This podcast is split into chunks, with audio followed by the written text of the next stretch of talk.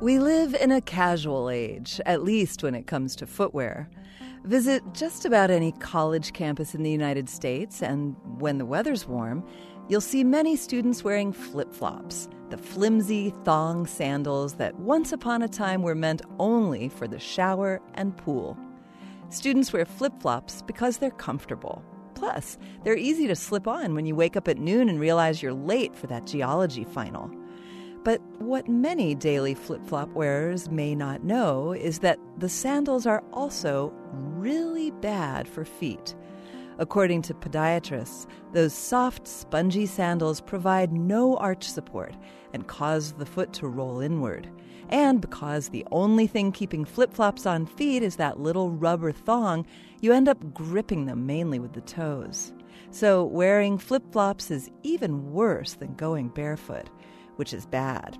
Shoes and socks were invented for a reason.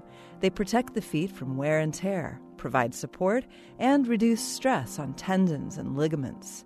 All the stress placed on flip flop clad feet can result in plantar fasciitis, a painful swelling of a ligament running across the bottom of the feet and into the heel.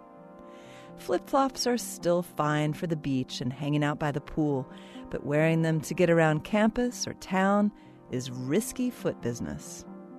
This moment of science comes from Indiana University. There are thousands more moments of science on our website at a momentofscience.org, where you can also view videos and sign up for podcasts. That's a momentofscience.org. I'm Yael Ksander.